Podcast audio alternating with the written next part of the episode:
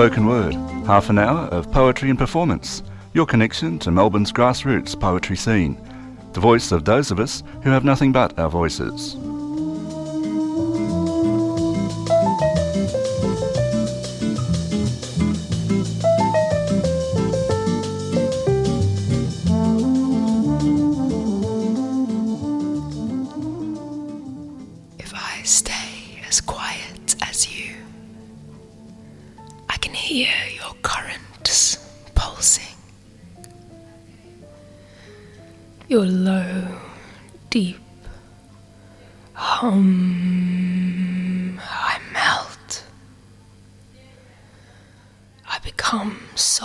Iron, dripping longing on those screws attached to you.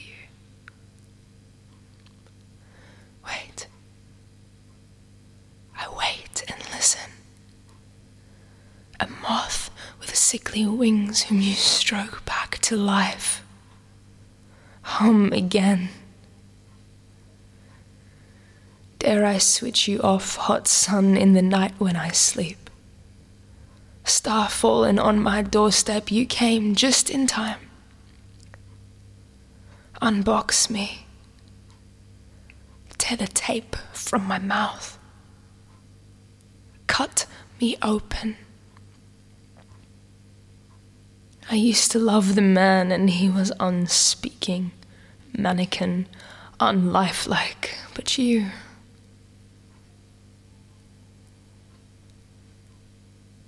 I haven't felt this since. How did you know I was waiting for you before I did? That was the voice of Chalise Van Wyngaardt, who's in the studio with me today. This is 3CR Spoken Word. Welcome to the studio. Thanks, Brendan. Uh, Chalise has a show coming up in the Fringe Festival this year, very soon. It's called Objectophilia. Can you tell us a little bit about that? Yeah, sure. So uh, that was a piece from Objectophilia, which is about a, a woman, Anisa, who falls in love with a lamp. It's a one woman show with a cast of two me and Riley, the lamp I fall madly in love with. Riley is the name of the lamp. Riley is the name of the lamp, yeah. Riley is um, my love for the 60 minutes of the show. Um, and it takes place when Anisa's boyfriend goes away for a business trip and um, she gets awakened to her sexuality. Really, it's um, it's the queer story you haven't had the guts to investigate yet.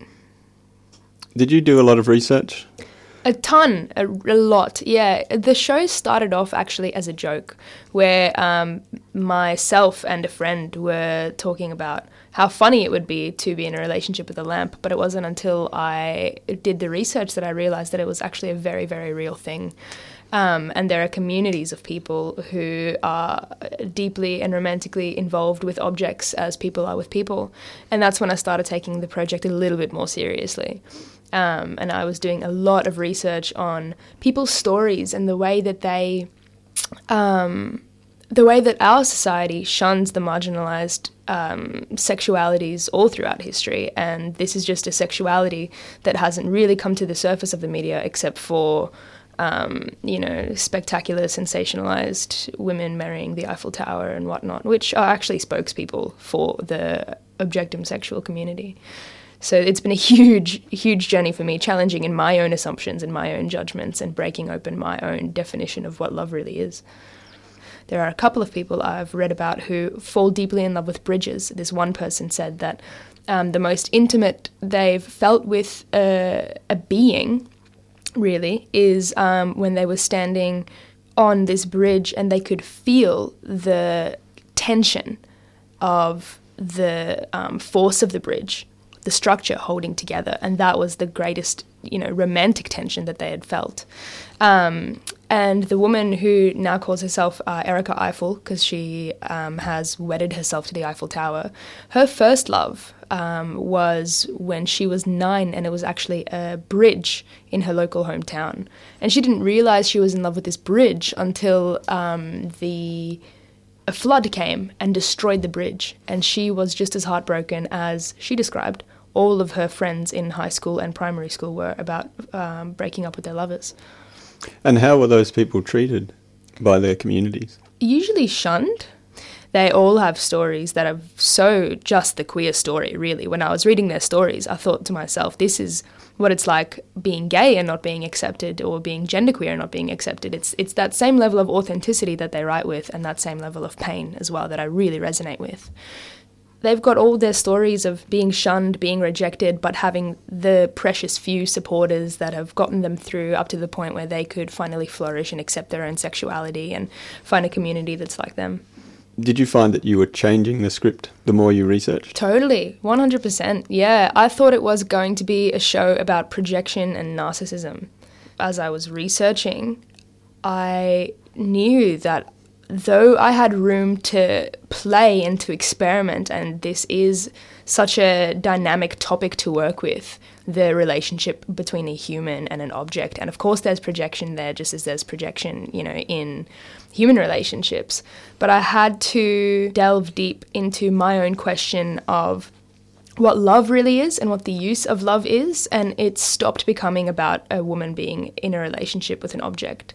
And it started becoming about a woman having suppressed herself for years because she didn't accept her true, authentic self, and the reawakening of that through the arrival of Riley. So it's it's a way more universally human story than the sensational gag of aha, you know, a woman is in love with a lamp.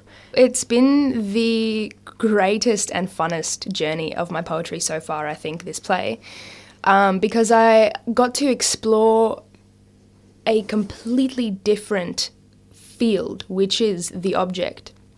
Metaphors that I haven't even thought of before, ways in which an object can be alive, is just rich for poetry. And though my traditional form does fall quite a bit in literary Shakespearean style, I did borrow from that because I wanted to uh, add a little bit of romanticism in there and really emphasize that um, olden um, dreamscape that's really important. But at the same time, I think the disjointedness of the poetry that's in Objectophilia as well has been fantastic to experiment with as well, which is what something that's been leaking into my poetry over the last couple of years has been that scramble script, cutting everything, experimentation. And my favorite point to work with is the mix between uh, contemporary experimenting and you know 1800s romanticism and what what's the meeting place there. That's that's where I feel most alive. Did you have any contemporary inspirations? I did have some local inspirations. Uh, one would be uh, Reverse Butcher and Kylie Sobsky. Their work has been uh, phenomenal inspiration for me in terms of what's possible in experimentation, uh, as well as from a spoken word perspective. I always love the romantic poetry of Andrea Gibson and the religious poetry of Levi the Poet um, from the US. But as well, I have read poetry from objectum sexuals themselves who have posted them online, and from that, I was able to borrow uh, an authentic voice. And then I also did some research going back to ancient Greece, uh, the myth of Pygmalion, uh, myth of Narcissus, and the way they're told as well. Scott Wings is definitely a huge influence he he has given me invaluable advice, and I'm being directed by Chris Lynch, who's also an incredible poet and director and theatre maker. They are real experts in their craft, and I'm happy to be mentored by them. Why a lamp? Of all the objects.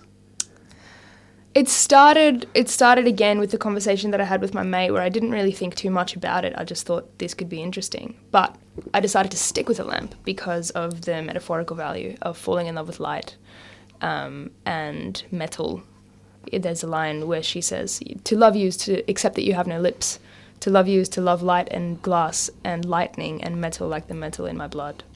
And the fact that the lamp itself uh, is is a, it's a carrier of energy. It's it's a carrier of an electric current that uh, beautifully mirrors the human body. That brings a really strong mirror and a parallel that was ju- juicy to work with. I thought it was a play about projection and control to start off with, and I loved the ability of switching a lamp on and switching it off at will, being able to interact with it, and then when you have enough, you can just discard its life force just by switching off a power point Where's the play on?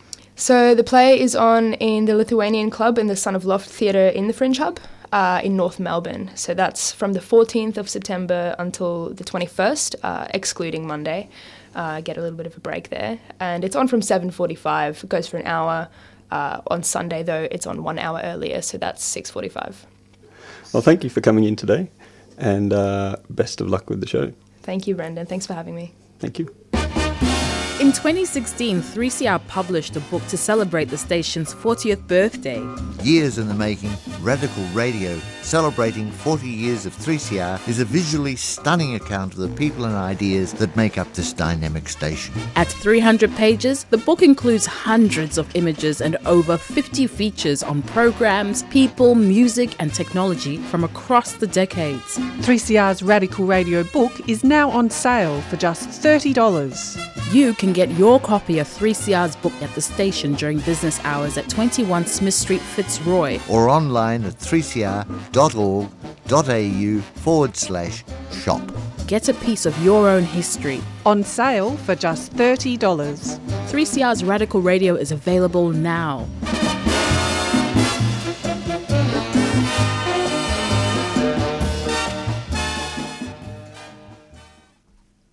The Last Will of the Tiger.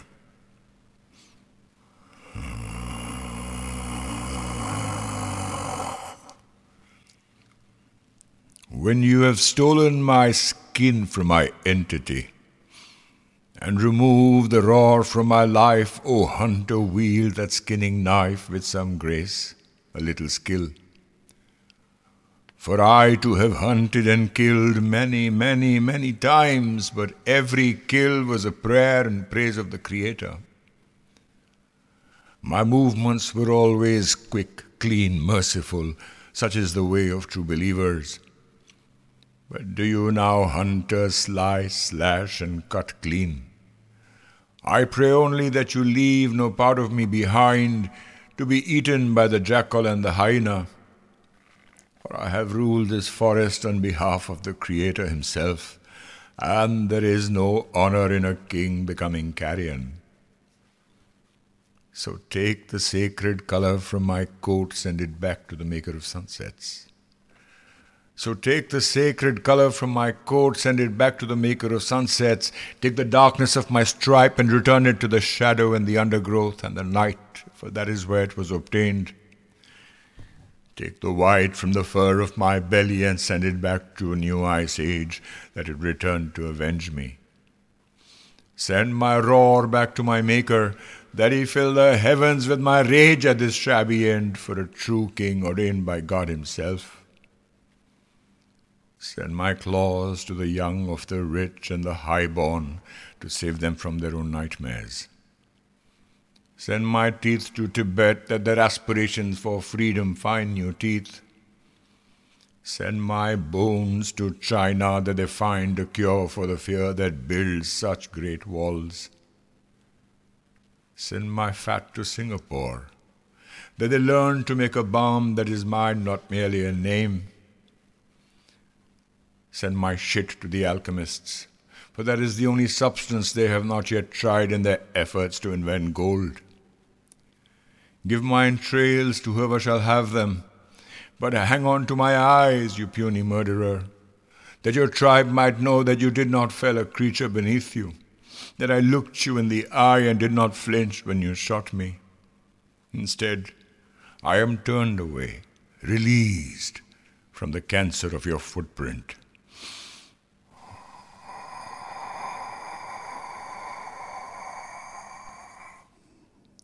You are tuned to Community Radio 3CR on 8:55 a.m. I am Brendan Bonsack on the spoken word program this week. And that was the sonorous voice of Amit Dahiya whom we are fortunate enough to have visiting from India again this year. Welcome, Amit. Thank you, Brendan. Lovely to be here. That's an amazing poem. What inspired that? You know, I uh, come from a village that's about 100 kilometers from Delhi. And I must confess to you that Delhi is as foreign a place to my culture as is Melbourne. It's just that the people are less judgmental in, in Melbourne, which is why I enjoy reading poetry here so much. when I was a child, I used to visit my mother's uh, mother's house in Delhi, and her house was full of sparrows. In 40 years, the development of Delhi has wiped out the sparrows from Delhi. And today's irony is that the people who could not save the sparrow are talking about saving the tiger. But the truth is that we are simply incapable of saving the tiger. We are cursed, and I promise you, we will, will be witness to the extinction of the tiger in our own lifetimes. A good ecosystem consists of wetlands, grassy plains, and meadows that border the deep, dark forest. The wetlands are necessary to protect plains and meadows. The plains and meadows are important for the survival of the deer because it's a creature of flight. It needs to escape the predator to breed in large numbers. We've taken the wetland for rice. We've taken the plains and meadows for wheat and sugarcane. The deer is forced into the forest where even the village dogs dine on venison like kings every night. And this is what's killing the tiger. Unless we can make the spiritual transition and surrender some rice to wetland again, some plains and meadows from wheat and sugarcane to grassland, we won't save the tiger. My parents were both freedom fighters, Brendan, and from them I learned uh, to not just look at issues but to also see the, the, the small truths that define the issues of our time. In what period were they fighting? This is before partitioning of India, when we had independence, when the Brits left at the end of the uh, Second World War. I actually have a poem that's dedicated to them, if you like. It's called uh, Whose Republic? One by one, turn by turn, the cat and the bat and the crow and the rat have taken my city. One by one, turn by turn, the cat and the bat and the crow and the rat have taken my city. Insomnia rules the night, and fear of the siren and the flasher rule the day. And that broad promised highway into the future is taken up by the motorcades of the politician, the shaker and mover, the power broker, the wheeler dealer, the spin doctor, the troubleshooter, leaving only a tiny lane for we the people to navigate our way precariously ahead. In 70 years, we the people have been broken and tamed. The have nots have been bought with false promises. The haves have been bought with tax loopholes. The middle class is ritually slitting its own throat upon the sharp edge of the credit card. And the last of the freedom fighters are breathing bravely on life support systems. And we, the children of the freedom fighters, we are doubly damned and doubly doomed. For we have not learned to look the other way or turn the other cheek. So shoot me thrice when my time comes. Once in the gut to balance the pain of so much hunger and unequal living. Once in the heart, for it was a fickle thing and always too easily broken. And once in the head, for always thinking the impossible and dying to make it happen. Do you think there's hope for the future in, in the young people? I think so. The notion that today's generation are irresponsible, immature, superficial, that's not true. Today's young people are extremely creative. They are capable of great dynamism. They're actually more evolved creatures than, than we were. Uh, there was an Indian philosopher, Sri Aurobindo, who said that there is coming a new man who will be capable of perfect perfection. Uh, we can only think about perfection, but he said that they will be capable of it every time. They'll get things right first time. I, am fascinated by that, that thought, that idea. And I see glimpses of it everywhere. Uh, I'm, I'm very hopeful. Do you carry your village with you everywhere you go? I think so. My, my children certainly think I'm a messy villager always tidying up after me. And what about your parents? What, how how did they influence you? Do you think? Um, my father, uh, as a freedom fighter, was almost a professional jailbird. He spent so much time in prison that um, it influenced his habits and his frugality for the rest of his life. Lived a very simple, Spartan life. Um, he was the son of a great and powerful landlord, but his grandfather disowned him legally, his father disowned him legally to save his land. The deterrent punishment in those days was if a member of your family was a freedom fighter, then they auctioned off your land. If you were part of the agrarian society, I think the British thinking was that if they could keep it as an urban movement, they had the forces and manpower to control it. But if it went rural, then this is not known, Brendan, that India supplied the maximum number of soldiers in the Second World War. We also had the highest number of casualties. But if you go through the United Kingdom, you will find monuments to every single class and section of society that uh, fought in the war, except for the Indians. So they wanted to keep the uh, freedom movement out of the rural areas. My grandfather asked him about it, and he says, Well, the next generation these days goes to the disco. We like going to prison uh, for freedom. This, that was our you know, big buzz. And um, so he was he was in prison for a long time. Uh, later on, when the freedom movement ended, he found he was still alive. Uh, while he was great martyr material, he was not martyred. So he didn't know what to do with his life for a long time. Was constantly fighting against the system, against corruption, other people's battles. My mother used to say she had five children. The eldest gave her the most trouble.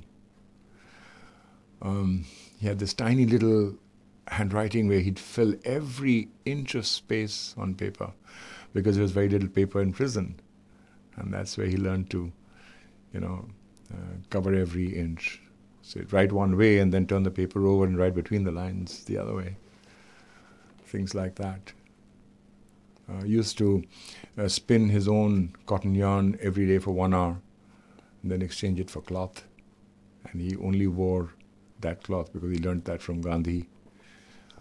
Uh, he was a true, true Gandhian, a very incorruptible man, very simple man. I don't think he died very happy uh, with the way things were shaping up. What was his relationship with you? Uh, you know, he, he was so busy fighting other people's battles that he was very little with us. And he was always fighting the battles of underprivileged people, disenfranchised people, people who were the victims of uh, high handedness and authority. Uh, he was feared by contemporary politicians because he had suggested to Mahatma Gandhi that uh, the Congress party should not be a political party after freedom because they had an unfair advantage being part of the freedom movement itself. And that made him very unpopular in the Congress. So they uh, uh, moved to have him removed from the Congress. But he resigned of his own accord before that. Uh, we grew up in this very, very elegant poverty. Uh, so there's no money for toys, but he gave us the best of camping equipment. And all our holidays were in the wilderness, which didn't cost. So we learned to love nature, and I think I owe him a lot. Taught me outdoor survival at a very young age. Later on in life, I taught outdoor survival as, a, as part of my livelihood. Made a good thing of it. What about your mother? My mother was, was amazing. Her name was Saral, uh, which means simple. And she was very simple. One time she came out of prison and she went to uh, Shanti Niketan. Her father sent her there. So she asked me, she said, Would you, would you write a letter to my father uh, asking him to let me marry this freedom fighter I want to marry? And Tagore said, No. That's your job. You want to marry him. I don't want to marry him. So she said, in his family, they have very martial names, very warlike names Ran Singh, Sher Singh, Sangram Singh. All these are words of war. So, will you give me a nice name for one of my children? So, he gave her a book called Shesher Kavita. And in that, there's a character called Amit. Uh, it's a tragic character, but uh, said, call one of your children Amit. When my mother decided to call me Amit, my dadi, that's my father's mother, said, Nothing doing. What is this? Sounds like a girl's name. Uh, I've decided to call my grandson Sangram. My mother said, No, I don't want him to grow up like everyone else. And I will not give my son a martial name. So my grandmother asked her, What does it mean? She said, It means infinite. And she had a hell of a job trying to explain to my grandmother what infinity meant. uh, uh, she was very, very simple. She could take the simplest ingredients and create a wonderful meal. And by the way, I wrote my first poem when she was in a coma. Uh, it was in Hindi. It was about the about the morning sounds that mothers make that wakes the house. चिड़ियों का उदय का गायन छलकते दूध की झाग Qatar Qatar कर काटे माए छप छप धोए साग जितना सरल जीवन अपना उतना सरल राग it says that uh, the sounds of the birds woken by my mother's movements, her morning sounds, the sound of the froth in the milking pail, slushing in the milking pail, the chopping of the mustard greens to make the sarson ka saag, the mustard saag. These are the simple sounds of my mother's life. And it is these simple sounds that make our song of life also simple.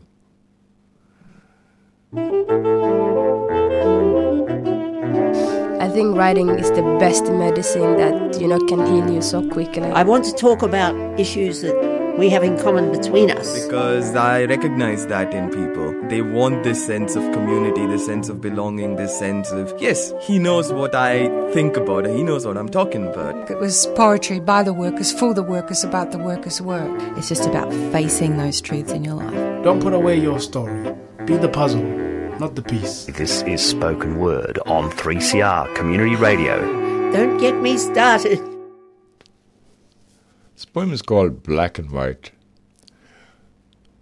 Um, I don't think that these issues are, are typical to Australia. I think they're everywhere across the planet, even in my own country in India. But it's important to address this. You know, all our poems can't be about love and the full moon and the Taj Mahal. We need to write about the important issues of the day. Um, black and white. I just wanted to walk on a large empty field. A guy from a powerful gang asked me to leave. I would not yield. He asked me if I were white or black. My mind went blank, not white blank or black blank, but surprise blank, mystified blank. A touch embarrassed blank, curious blank, even a slight furious blank. I am visiting from India, where there are a thousand shades of human skin, not just white and black, and their fifty weak shades of grey between. Unlike your emotional landscape, like a woods in winter polarized permanently into a leafless state of black and white. I do not need to belong to any gang to walk upon a beautiful Australian field. Do not ask me if I am black or white, I will not answer. I will not yield. You know, polarity is the oldest political skill. It exists in nature. Uh, it's a wonderful sense that the human mind has uh, to make sense out of uh, confusion, to make uh, sense out of something unfamiliar. So, if you suddenly found yourself in a forest, which was not your natural environment, and there were a large number of people there, the ones who would survive would be the ones who had great sense of polarity because their minds would be organizing this all the all sensory inputs from the forest into high and low green and brown wet and dry uh, noisy and quiet yeah? and by polarizing this information they would quickly be able to map the contours of that new environment and then find out which place is safe, which place is unsafe, which place is fruitful, which is barren. And they're the ones who would survive, the ones who have polarity. It's a, it's a skill that hunters use. The hunted use it, the predators use it. We all have it. But sadly, politicians are the ones who most abuse this skill of polarity. They don't use it to solve problems, they use it to create problems that work to their disadvantage by dividing people. Uh, politicians are, are very insecure people, they feel threatened all the time. And, and we as a society, I think, fail because we have not learned how to work with politics. We haven't learned how to work with governments. Go- a government is like a large, large, massive blind elephant. If you learn how to control an elephant, then you can get things done. An elephant is a very, very powerful animal. It can, if it agrees to work alongside you, it can um, move forests. It can make change possible. But let's take some responsibility for our inability to work with government because we haven't learned to speak the language of government. We simply don't know how government works. Government can do great things. And it's just not right to blame them for everything, Brendan, because we too have an obligation to map government, to find out how this machinery of government works, and to learn to speak their language without making them insecure.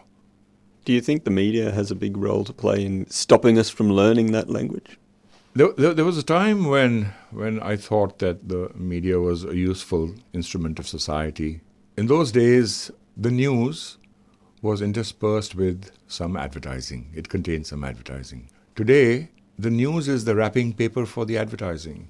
That's the purpose of the news to contain the ads and deliver them to you. I think media needs to be ashamed of itself. You're listening to 3CR 855 AM, the voice of the community. 3CR Community Radio, giving the voice to the community since 1976. You've been a poet for um, what, 20 years? 25 years. 25 years. Um, I think you described yourself as a as a working poet 25 years. Yes. What have you learned in that time? Poet writes only half the poem, and the other half is completed by the listener a really good poem is based on the principle of resonance. So, on one side, you have a throat that is trembling with a secret or a sacred truth, and on, on, the other side, an ear that is aching with thirst for that truth. So, the resonance between the throat and ear is poetry. That means you could find poetry in, in anything as long as there's that resonance. Absolutely. You know, uh, I write every day.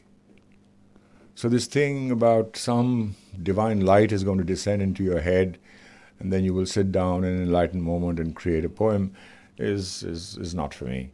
For me, uh, poetry is like carpentry or masonry.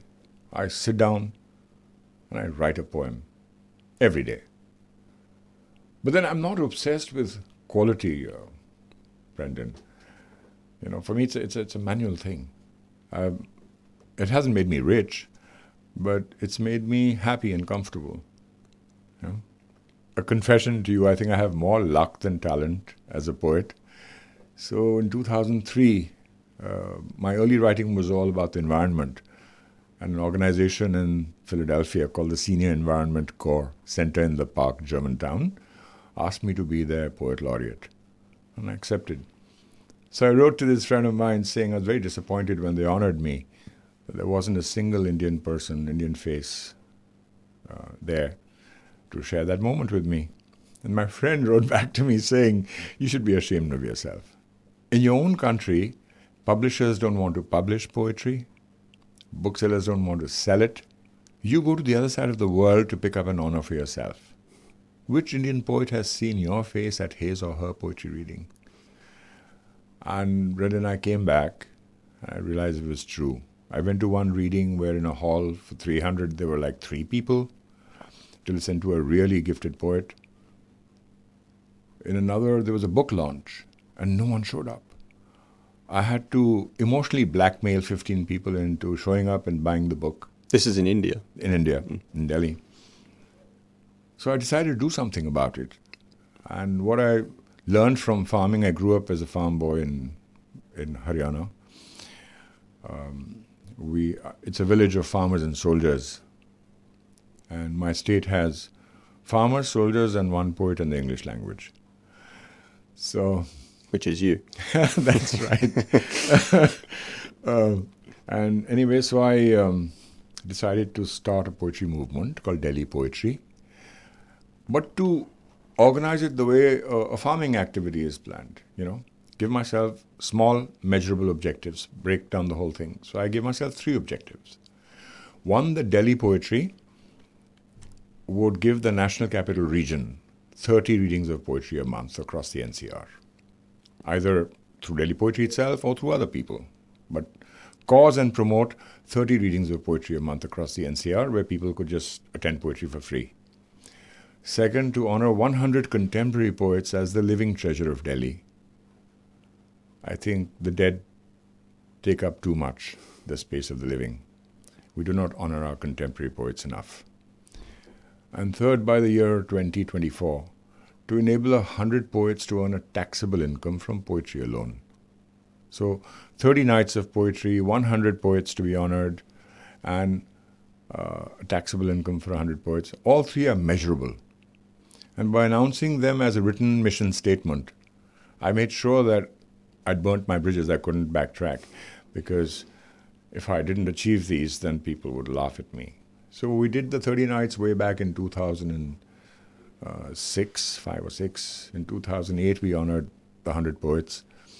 And um, we're working on the taxable income thing now, and I think it'll be done before schedule. Where does that money come from? Yeah, here's the thing. You know, I, I uh, uh, that poem I read for you, the the last will of the tiger. If you keep your poetry simple and focused, you know, you, all your poetry can't be about the full moon, the lovesick uh, dog in your heart, and the Taj Mahal. They've been done to death, and, and in your season, everyone does it. But you have to write about the issues that matter to people. A media house bought the global rights to it for a astronomical sum that I'm told is the highest sum ever paid for a single poem. And it came to me when I was doing a relief project in Ladakh, so the money was very useful. Uh, anyone, whether that person is a tram driver, a, a barista in a cafe, a cook, a tradie, I must confess to you that I believe that we're all poets, that some of us know it. Most of us just don't know it yet. And it only takes 45 minutes for anyone on the planet, irrespective of background, with just a little help from someone who writes poetry, to write their first poem. And if only we would concentrate on this. My personal mission is not to produce a large body of great work. Mine is to get as many people as possible to write their first poem in life, because the world becomes a better place with more poets in it. If we want change in this world, it won't come from our politicians alone. It won't come from our leaders, from our hardworking people. It will come from every section of society contributing to change. So how can how can poets contribute to change? The human body is 70% water. I think the minimum that poetry is supposed to achieve is to raise moisture from our inner reserves. If you hear a sad poem, it should bring a little moisture to your eye. If you write a delicious poem, perhaps water to your mouth. If you write a, um, a sensuous or erotic poem, then it brings moisture to a sacred part of the body. And, and it's supposed to make a more sensible society. You don't look the other way when something sad or bad is happening. And if there's enough poetry in your life, you will not. And the world will be a better place for it. I think the academic world has done poetry a great disservice. Because by making it a subject for marks, for degrees and qualifications for students and children, uh, they be- learn to hate it. I, have I've helped about 12,000 people or so to write their first poem in life. And for me, that's better than money in the bank. That's that, that resonance that you talk about, isn't it? Yes, hmm. yes. Uh, today we've reached a point in Delhi where it's not just uh, VIPs and important people, but uh, kids cross the street with their moms in a market and say, Hey, mom, he read the tiger poem in my school. And they come across and ask for your autograph. It's a, it's a, it's a sign that uh, things are changing. Poetry's coming. Poetry's coming. well, thank you for speaking with us today, Amit. Thank you, Brendan. Good to see you again.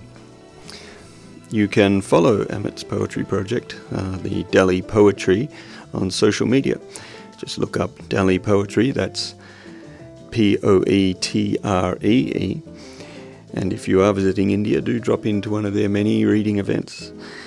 Uh, the project's also published an anthology called Word Wine, which contains some of Amit's work, as well as a rich cross section of the diverse writing in India. And that's all we have time for this week. Please tune in every week, Thursday at 9 o'clock on 8.55am, or stream from www.3cr.org.au. For up to date information on poetry events in Melbourne, visit www.melbournespokenword.com. I am Brendan Bonsack. Thank you for listening.